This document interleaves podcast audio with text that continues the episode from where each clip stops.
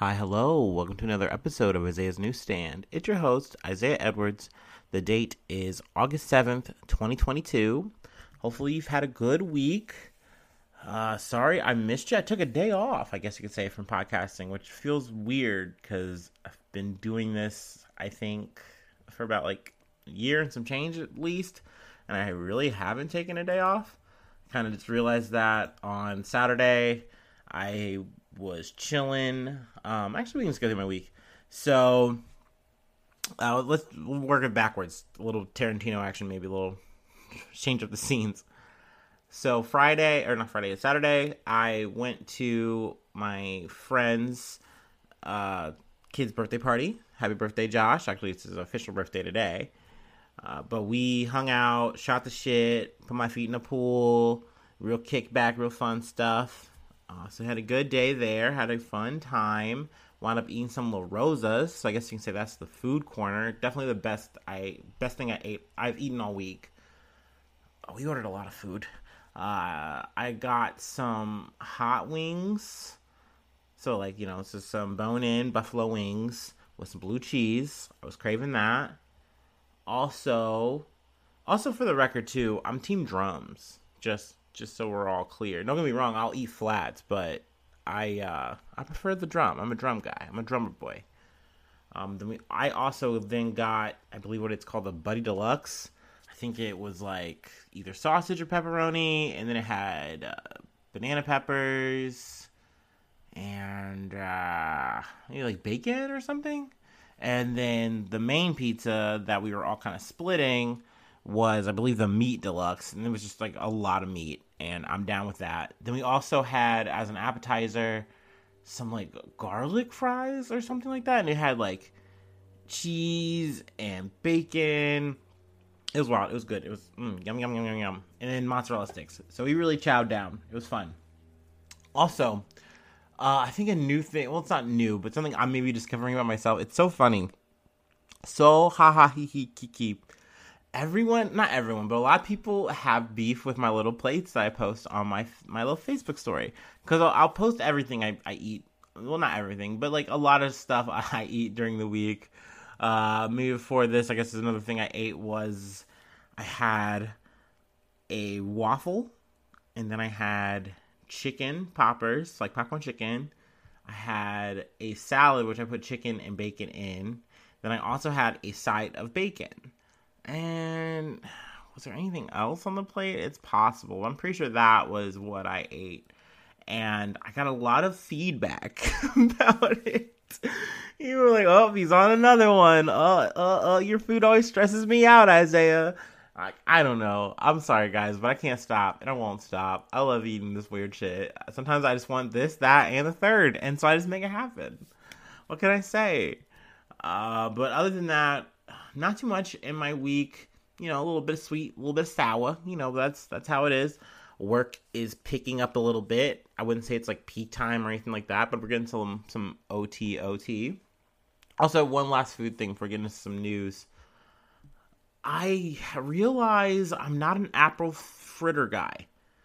Like, and if I have to eat an apple fritter, then I, I want it to actually be kind of fake. Like, I don't really want it to have the apple chunks and stuff in it. Because I got one because our job will do, if you come in on Saturday whatever, you get a little, you get a little donut action. So I always have, well, I've gotten myself into this habit of wanting to get the long bow tie ones. And maybe this is just me being a little greedy fat kid I, I, I just want big, want big. So I I wanted that, and I wanted the cinnamon roll. So that's my classic. And someone had just nabbed the roll right in front of me. I was like, oh no, I was too slow. I hesitated. Oh no. So I I, I immediately went for impulse greed and just got the next big thing I could get, which was an apple fritter. And I'm like, I know I'm not gonna like this. It was all dark too. Not that that's a problem, I don't care, but the glaze part is nice. So I was like, oh, I'll eat it. It's fine. And I just keep munching on it, trying to finish it, and I just don't want it. And I want to be like half of it and just throwing it away because I just don't like it's all chunky little bits in there. I don't know. The taste usually just kind of is not my favorite thing, but uh, I did make it up, and I got a blueberry donut. It was just small little small boy, and uh, I munched that on my way out. So you know, Had to get mine. Okay, okay, okay. But we can get into some news, getting into some stuff that I missed. Uh, granted, uh, there's definitely gonna be some stuff on the cutting room floor. I don't think I'm gonna do a leftovers episode. This is just gonna be what it is. But we can get into some of the highlights and you know break it down a little bit. Uh, for starters, do you know we usually do the Ukraine stuff, so there's some developments there. Uh, but with Russia, um, the first story we got is from ABC News. Brittney Griner found guilty in Russian drug trial, sentenced to nine years in prison. So I'm not really going to get into the guts of this article, just more or less just a quick summary. So far, Brittney Griner has now officially been sentenced to nine and a half years.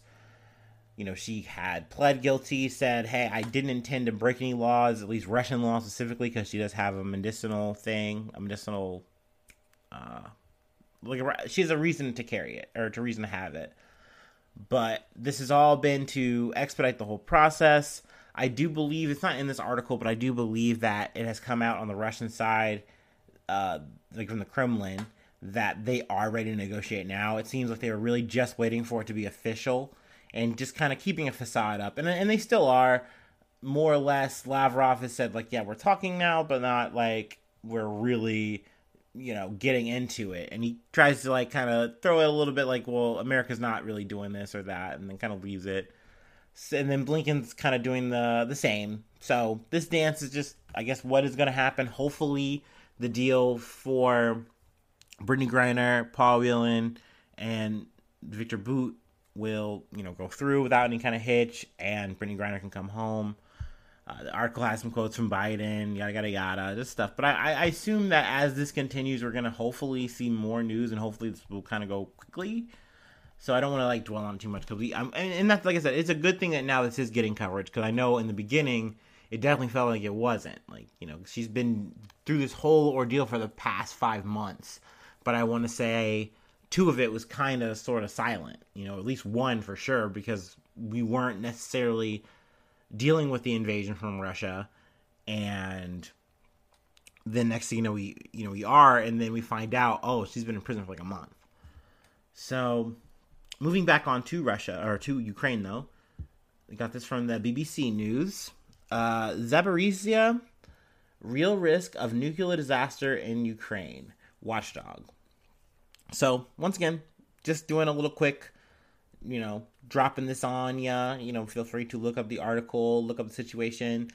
But essentially, a nuclear plant in Zaporizhia, which we've covered before, it was overtaken by Russia. Uh, it was a whole ordeal because in the midst of them taking it over, there was obviously gunfire. There was essentially, I believe, a fire that had broken out from that, or like a like either like um what is it arms hit you know parts of the nuclear facility. Luckily there was no ma- like internal massive damage or anything like that. Radiation was good. Everything was in check. Now an update you know post that um it looks like there was some kind of artillery fire or missile strike that took out like some high voltage wires which potentially could lead to a you know a situation. In any kind of situation at a nuclear facility that is like the biggest nuclear facility uh, like in the world or one of them i believe that's not good. That's not what you want to hear. It's not what you want to see. Now as a who did what it's not really been confirmed. Both sides are kind of blaming the other. Um, russia is saying like they've been attacked you know defending this area holding this area down as from Ukraine side, they're saying, well, both you know sides are firing missiles. You know, Russia is firing missiles out of this area, not necessarily from the nuclear plant, but from the area, and they're also using the nuclear plant as a sort of shield to kind of like keep people or keep Ukrainian or forces out. So it's a pickle. It's not good. Also, a little bit of I guess you could say a tangent. I don't have a link or anything for it, but some leftovers I missed. I want to say this took place maybe like two, three weeks ago, but there was a bombing of a prison that had um, Ukrainian like soldiers and stuff in it, and it was like just a really bad scene, a lot of deaths and stuff like that. But it is believed that Russia had moved, captured, was it Azov battalion troops like that they had gotten like from Mariupol, you know, throughout this whole kind of you know invasion, and they had moved them there, and then that strike happened. And so, you know, it, it you know, once again, it was they did it. No, they did it uh, from both sides. Um, so it's not confirmed what happened, but just definitely that was something that kind of came up and got lost in me on the weeds. But I kind of wanted to mention it there. Let's see. In some U.S. international news, this from CNN Politics. U.S. kills Al Qaeda uh, leader Ayman al Zawahiri in drone strike in Afghanistan. So, this was, I guess, a, a thing in the making, an operation in the making. Uh, Biden, uh, now who has just gotten out of his second stint of isolation in COVID, while he was in isolation, though, he okayed a or greenlit a drone strike on Al Zawahiri while he was on his balcony. He is a, or he was, a 71 year old, um, you know, Al Qaeda leader. He at one point was Bin Laden's personal physician. They more or less teamed up, and they, you know, were the main architects for you know sitting of 9/11. Also, I believe he was involved in other bombings and things of that nature, like just masterminding them. You know, taking the credit. Um, he had, you know, more or less made a lot of speeches and things of that nature to, you know, really rally people to fight against America, against other Western forces, and you know things of that nature. Any any kind of like quote unquote infidel that they you know believed that were against what they believed in.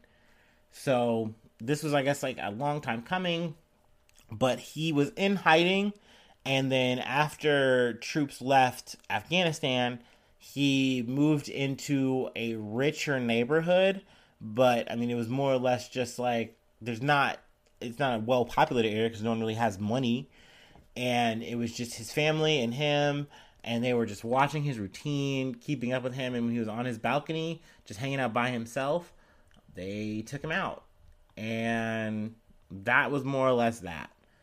Um, there's definitely like you know more details this article has. I mean, don't get me wrong, too. This is a whole long history that's very intricate, and it's not. I mean, don't get me wrong. These guys are definitely the bad guys. There's no ifs, ands, or buts about that. But in terms of like, what does this do? What does this change? In my opinion, nothing. It it it doesn't also give anyone any relief. Like you know, like cool, you got the number one and number two guys, but it still doesn't explain or justify why these you know Saudi Arabian people just went and did this operation, and yet we wound up in Afghanistan. Like that's that doesn't correlate. It doesn't make sense. Yet there's just been no you know justice. There's been no honest you know like saying, "Hey, we're pointing the finger at these guys, and this this wasn't right. This wasn't okay." And you know, I guess money talks, oil talks a lot. But um, you know, I don't. Once again, uh, speaking of getting in the weeds, I don't want to get there here, so we're gonna keep it moving. Uh, let's see. I got this from the Associated Press, AP News. We love them. I guess we do. I don't know. I, that's it's one of my favorites. I, I never really feel like I feel the slant, like where they're biasing this or that or the third. Usually, I, I like it. That and Reuters are kind of like my my top two. I'd say. But uh, China cuts off vital U.S. contacts over Pelosi Taiwan visit. Well, I'm actually, we're gonna take a little break early here. I'm feeling it. I'm feeling it.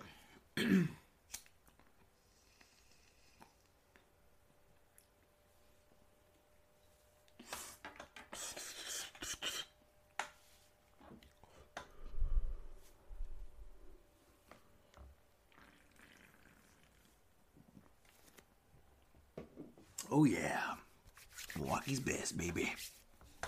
Okay. so we're gonna we're gonna talk a little bit about Pelosi, uh, Nancy Pelosi, House leader. Essentially, she is more or less on the end of her, you know, her career. Not like a oh yeah she's she's done, sweetie, or whatever. It's just it, it just makes sense, you know it's adding up and you know she's ready to you know, at the end of her term, whether whatever happens, she's probably just going to be a wrap. But I guess this is kind of a thing, and like when you're a politician, diplomat, whatever the fuck, you know, you're in this high up thing in Congress, you have the if you have the chance and the opportunity to kind of make international ties and you know do a lot of glad handing and stuff like that it can just help and it, it keeps you in the political conversation in a global way and that's a good thing i guess people really want that and want to use time on that i mean i guess pelosi has the money for it and now she's making the time so she had said hey i want to go to taiwan i want to i'm going to hit a bunch of area you know i'm going to hit some areas in the um Ooh, excuse me. Sorry, guys. To the end the mic. Ooh. Uh, I want to hit some, you know, Asian, you know, countries. Say hi. Do some, you know, diplomatic stuff. It'll be good. It'll be nice. And most of those those were okay, but Taiwan was like, no, that's a big no no. Please don't do that. We've, you know, it's something that we've covered before on the podcast. Taiwan wants to be independent. They are claiming their independence. They are, you know, democratic, you know, independent country. But China has a different take on that. They are we are one China, and you are an island that is off of us, and we are you are part of us. Like we are, we have a cultural bond, history. You are us. We are the same, and they have done a lot to ensure that. You know, with uh, everything up to violence, they don't want to do that. They're, like we're just telling you, though, you are a part of us. That's not something we're willing to negotiate. And Taiwan's like, I don't think so, though. I think we're kind of our own thing.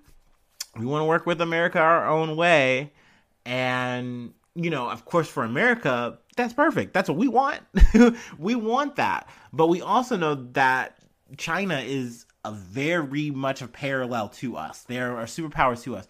Uh, you are, honestly, in a lot of ways, they might, they are probably very much ahead of us that's a conversation I feel like we don't really like to talk about in the empirical core. Like, you know, we don't see it, we don't feel it. We feel like we're the best, we're doing the best, but I just I don't feel like we have the focus. I, I don't feel like we really do. I, I also think it's funny because, like, once again, I was kind of I said it earlier, but talking about like the slant or whatever. Whenever I listen to any kind of Western news, press, whatever, if you listen long enough, you can see that there's a narrative that is being pushed on a lot of these major issues, especially. And I do feel like when it comes to China, where I'm listening either to BBC stuff or I'm listening to Start Here, whatever, it's always like, yeah, like China's really trying to do their thing, but you know, are they us though? Like, and it's like, what? Like, honestly, China is doing their own thing, period. Like, they are a superpower. Like, we are a superpower, but like, at the end of the day, us trying to meddle in their affairs is always going to look weird and feel weird and usually have a ramification or a con like a consequence that that's just going to happen. So Biden administration is saying, "Hey, please don't go Pelosi. We would like you not to do that. We're worried about that. It's going to have, you know, potential ramifications, but we can't stop you from doing it." um, Biden went out of his way to make sure to say, like, look, I, the executive branch cannot tell the uh, legislative ban- branch what to do. Like, I, I can't meddle with that. I can't stop that. Uh, but I just, you know, just please don't do it. Like, he kind of made that, like, that was more or less the long short of that. And Pelosi's like, I'm gonna do it. so she went on her tour, you know, and China was like, if you do this, there are going to be consequences. Like, we do not want Pelosi to go to Taiwan. Like, no, don't go. And you know, she she did the tour, and then she lands in Taiwan. You know, she meets president, other diplomats. Uh, also, uh, was it Tsai Ing-wen is the president, or no, that's the president of the Republic of China. My bad. But um, whoops. Let's see. president of China. Okay, China, Taiwan. Okay, gotcha, gotcha. We're living and learning in the moment right here. So sorry about the pause, but yeah. So she is the Chinese Taiwan president, which which kind of goes to show that this is kind of complicated, no? Because you know Xi Jinping is more or less the president or the leader, communist leader of China, and once again, under the one China thing, it's just Xi. Like, and also this coalesces with I guess the a party like thing that's coming up, um, which we've also kind of talked about too, like where Xi Jinping is really like it's like his moment, and he's really moving into the kind of stage of it where it's like, look, I am a pivotal part of this. Like, I am important. Like, this is more. It's like more than music. Like, it's more than the party. It's more than what we usually would do. Like, it's because Xi Jinping is doing a lot right now, and we need him at the helm doing this, that, and third. So essentially, you need to show strength here. You need to flex. And Nancy Pelosi being a fly in the ointment is just not not what China wants at all. So she shows up, she does her thing, she glad hands, she leaves. That's it, right? That's all it was supposed to be, right?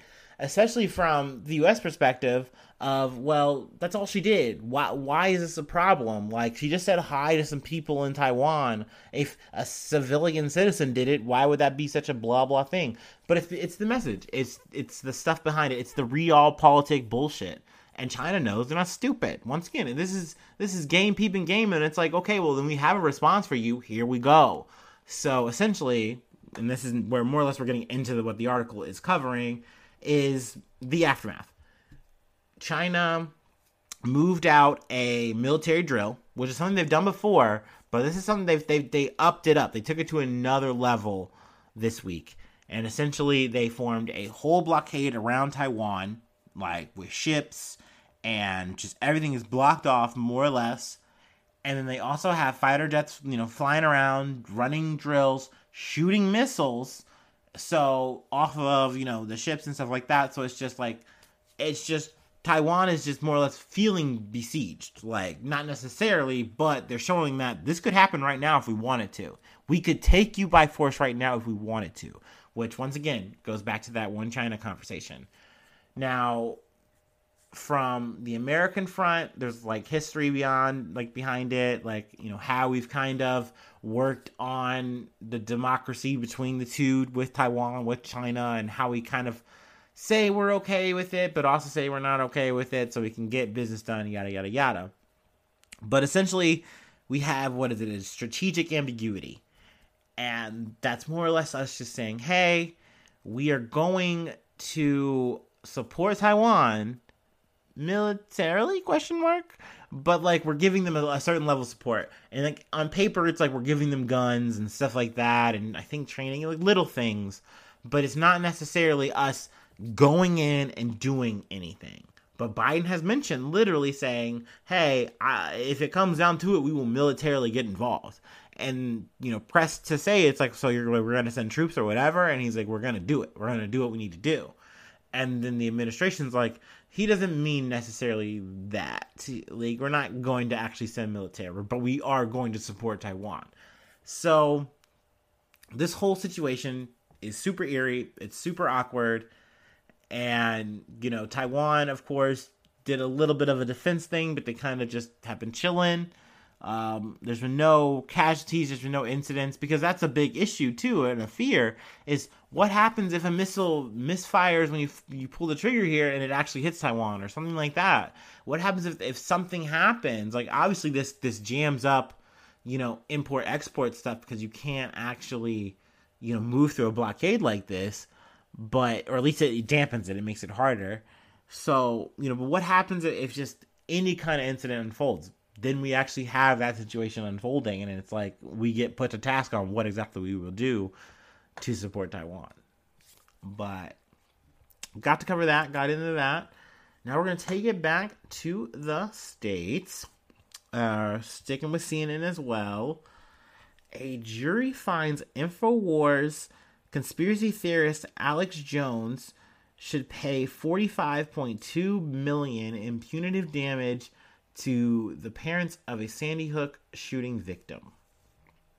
So, this is a big case that took place over the week. Now, granted, this has been unfolding over time, and more or less, we are just in the damages phase, and this is like damage specific trial. And they are going through you know how much should be um, awarded to the um, Sandy Hook shooting uh, victim Jesse Lewis And the plaintiffs, the plaintiffs of this lawsuit are sorry, I'm kind of mumbling this out a little bit, uh, but the plaintiffs of this lawsuit are Neil Heslin and Scarlett Lewis. So, you know, the Sandy Hook thing is definitely something that took place, but you know, before the podcast. Uh, but it was you know a big shooting, and a lot of children died in this shooting, and when you know Alex Jones gets involved in the picture, more or less, Alex Jones is a conspiracy theorist. Now, if you go back to like some of his earlier work, actually interesting. He goes into like uh, what is the Bohemian Grove, and he tries to like get in get in there and like you know see some real shit happening and unfolding. And he really doesn't find anything for real, for real. But he's asking some interesting questions, and I mean, I don't know. It was coming off of the heels, not like not directly, but like if you were a fan of like Michael Moore stuff or whatever, if you were a fan of like any of these kind of like really looking at stuff and really peeling through the looking glass kind of thing, Alex Jones was very appealing, very interesting. And, but over time, especially then you know with the Infowars and all that kind of stuff, it's more or less just a brand. And what he does is he talks about blah blah blah blah blah and it gets you really hyped up really interested really oh what's going on? What's he going to tell me? What's the real truth? And then next thing you know he tells you this big truth and then he follows it up with like well i have a thing that will help you. And then that thing that's going to help you is something that costs money and you hopefully will buy. And that's the brand. And he sells that very well.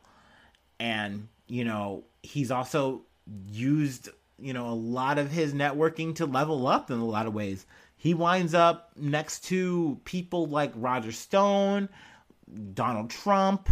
Like these are people who, you know, know him, talk about him. He can talk about them. Like they have this like rapport, this discourse.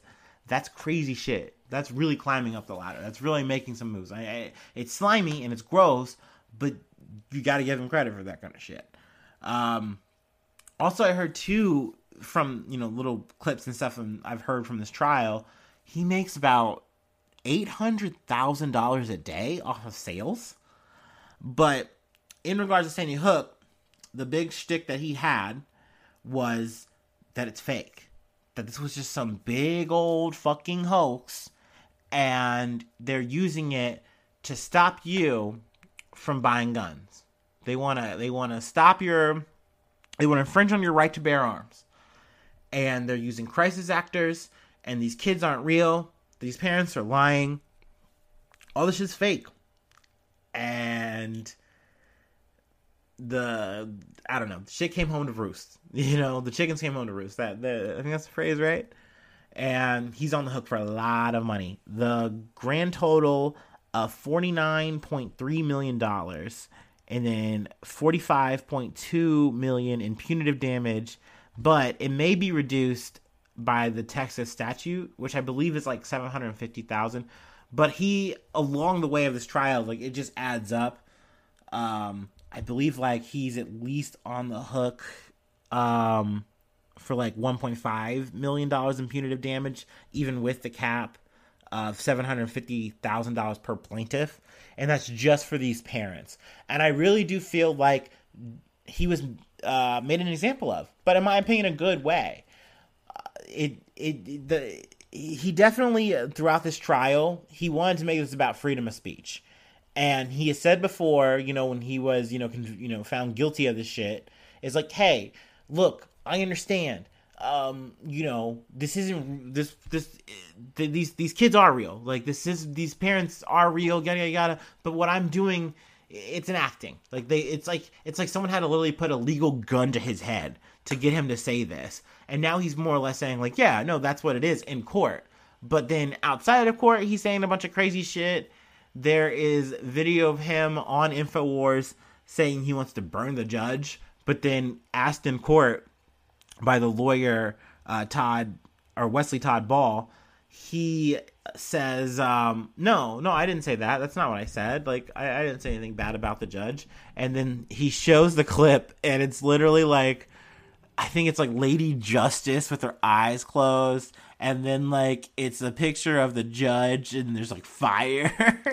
it's ridiculous as fuck. And it's just it is a whole just comedy of errors from um, Alex Jones and his team.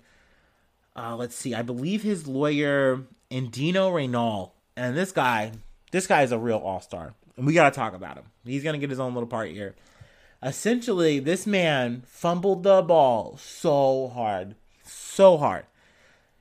What happened was, and it's not just him too. When you actually get into the details, I've learned a little bit, um, just like poking around but essentially, they had all of Alex Jones's text messages from his cell phone. They had his cell phone, they had all his text message information, all this stuff, and they had it, I guess, all on a file. And this guy, this lawyer, Reynal, he's supposed to send it to another lawyer on the team, but he sends it to the opposing legal team. That's that's so wild. And that's that's the first that's the first part. That's what I heard initially and I was like, "Damn, what an L. That's fucked." And then I actually heard clips from the trial and you hear Ball he tees up Jones so hard. He and, and, and Jones calls it this is his Perry Mason moment or whatever. But essentially he's asking Jones like, "Hey, I know you lied to me about this thing and he's like, "What?" Like, you know, he's more or less saying, like, "No, I don't." He's like, "And I'm telling you how I know this. I know because I have your text messages." And he's like, "Do you know how I have your text messages, Alex?" and he's explaining, and then Alex like immediately like shifts the conversation to how he's just like he's not a tech guy. He doesn't really understand what happened. Sure, he gave him one of his phones, yada yada yada. But essentially, Ball goes on to explain one of your lawyers sent me all of your text messages that you've ever sent to these people, to, to Roger Stone, all of this stuff that you're talking about, whether you're telling the truth or you're not telling the truth, it's all here in these text messages, and I have them. And not to mention, there was at least there was days went by, twelve days I believe went by, and they could have made this privileged information, at least fought for it, and they didn't even bother. So guess what? I have this and I get to use it here and now legally on you. Like it was so good. This man was having like just Sherlock Homie moment, like just so good. Honestly, love that for him. And he had it uh, in a post, like you know, talking. He's like, "Look, this is a big moment because us getting approved for this is going to open the floodgates. This is just one set of parents. You know, I believe." This is like potentially, I, I think, 20 others or something like that. I'm, I'm, i might be wrong on the number, but this is a floodgate opening. Um, there are quotes from Alex Jones saying, like, look, like, this is gonna bankrupt us. I think talking about two million, and you hear the the judge, and the judge is like literally the whole time, like more or less running him through it like he's a little baby. Like, look, this is how the law works, by the way, because you don't understand. Like, you keep trying to mention things that you can't mention. Like, we're talking to you, not things you heard, not things you saw on the internet. Like, no, we're talking to you, and it's your what you're saying, what you have done or not done. Like, keep it to that. Like, stop. But he's like, this is gonna bankrupt us. This is everything we have. And she's like, that's not what this is about. It's about you paying the price that you're supposed to be paying and like that's that's that brother. Like so kudos to judge on this one. I um am happy to see it. Oh judge maya guerra gamble. So flowers to her. I feel like she did her job on this one. Uh i mean i'm sure there might be an appeal. Also i mean dude might get into some trouble the what is it the Reynal guy. He might be in some some hot water. Um but in some less glamorous stuff, I wanted to talk about a little bit of what's going on in Congress, a little bit of catch up, a little bit of uh, new and a little leftovers. So I wanted to talk about the PACT Act first. And this is, let's see, we'll, we'll get the article, what it's from, where it's from. Uh, the Hill, implementing the PACT Act is veterans' next battle. So essentially, there was a bill that finally passed in the Senate after a little bit of bullshit from the Republicans. But essentially, this bill, this PACT Act, is going to expand medical coverage for former service members with toxic exposures. This also goes back to even uh, veterans from Vietnam who like had to deal with Agent Orange and had symptoms of, from that. But there's just a huge backlog, and people haven't been able to be, you know, seen or have any of their needs met And luckily, with a lot of pushing from you know a lot of people, obviously in politics in Congress, and then also I saw was it um, Jon Stewart. Jon Stewart was a, a, apparently a big part of this. Um, but this act is definitely going to be, you know, a good thing. Um, but some of the hassle that I had kind of heard about was Ted Cruz and a couple other senators were just like, no, we're not going to support this. We don't like this bill. Even though along the way, because this has been years in the making, this bill, they it, it, was fine. There was no problems. But the next thing you know, we're talking about, oh, this is going to be so much money. What do you mean? I don't think we should be able to do this. Oh, I haven't read all the provisions. Is this all okay? Yada yada yada. And they just really put on the brakes on this. And I think that's the sickest thing because you can always talk about politicizing things or not politicizing things. But from what I've heard, a lot of this is in regard to Joe Manchin kind of kind of flipping the script, and I haven't really covered this because I'm I'm super gun shy about certain Congress shit because once I talk about it and think it's going to happen, it doesn't happen at all. And I think this is kind of one of those shaky things. But it's this bill called the IRA bill or Act Pact, whatever. I don't know what it is called exactly, but it essentially it is Inflation Reduction uh, Act. I think that's what it is. And essentially, it is the chopped up, minced up version of more or less what we could get, I guess, out of the Build Back Better. And it's doing some things like some Medicare, um, and not so much like climate change, like that kind of stuff's been like cut out. But essentially, it's going to help ease some stuff. And the medical stuff that was added on was super good. But more or less, his Manchin just making a turnaround, saying like, "Oh, okay, I, I could get along with this and these and these things, and now I'm willing to say I did all the work and I'm doing all the right stuff, and I'm on the Democrat side here." Um, and he's faced some flack from you know the the conservative media like Fox News and whatnot, but also in Congress, uh, it's alleged that they were kind of like, okay, no, we're gonna actually fuck with this bill because this is a bipartisan thing. Both parties are supposed to be okay with it, and then they kind of said, we're not okay with it anymore. Actually, fuck this, and they they wanted to make it difficult. So you know they they all came up with the little reasons or whatever. You can see uh, Ted Cruz fist bumping another Republican. I wish I had his name, but I just don't have it. And they're like, yeah, we did it, okay. But then throughout some smoothing, fixing, trimming, maybe I don't know, this bill more or less got through and that's a good thing. Even though there were still some Republicans that said, "Oh, I don't like this." I believe like eleven that still even to the end were like, we're, "I'm just not going to actually support it." Sorry. So that's kind of foul. That's kind of gross, but I am glad it happened and it got through. And then from closing, I wanted to talk about a bill that kind of affects uh, some Ohioans and stuff. It's some Ohio news, if you will. It at least trickles down to us. But the U.S. House passes CHIPS Act, CHIPS Act that would fund Ohio Intel plant and sends it to Biden's desk. This is from cleveland.com. But long short here, this is another bill that got passed, I believe, a week or two ago.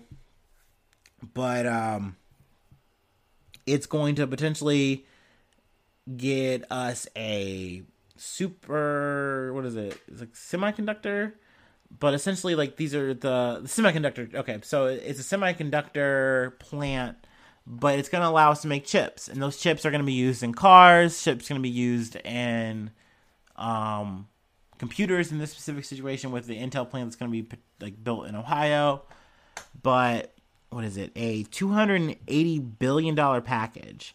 Uh, that would provide more than $52 billion in grants and other incentives for the semiconductor industry, as well as a 25% tax credit for those companies that invest in chip plants in the U.S. Uh, it also calls for increased spending in other research programs that would total about $200 billion over 10 years, according to the Congressional Budget Office. So, big news. Uh, Tim Ryan, apparently, which is like one of our Ohio senators, really like, you know, lobbied and fought for it. Um, he's currently going up against what is it, uh, JD Vance, which I will say from an on the ground perspective, just looking at like the media, Uh, I haven't seen JD Vance anywhere. Like, there's no ads, no nothing. It's almost like just a script got flipped. Actually, and I'm glad I got to this point because it's something I forgot to mention. It's crazy how campaign strategies work. Um, I want to say these days, but this has been an ongoing thing since, you know, at least from what I remember, what Donald Trump and Hillary Clinton.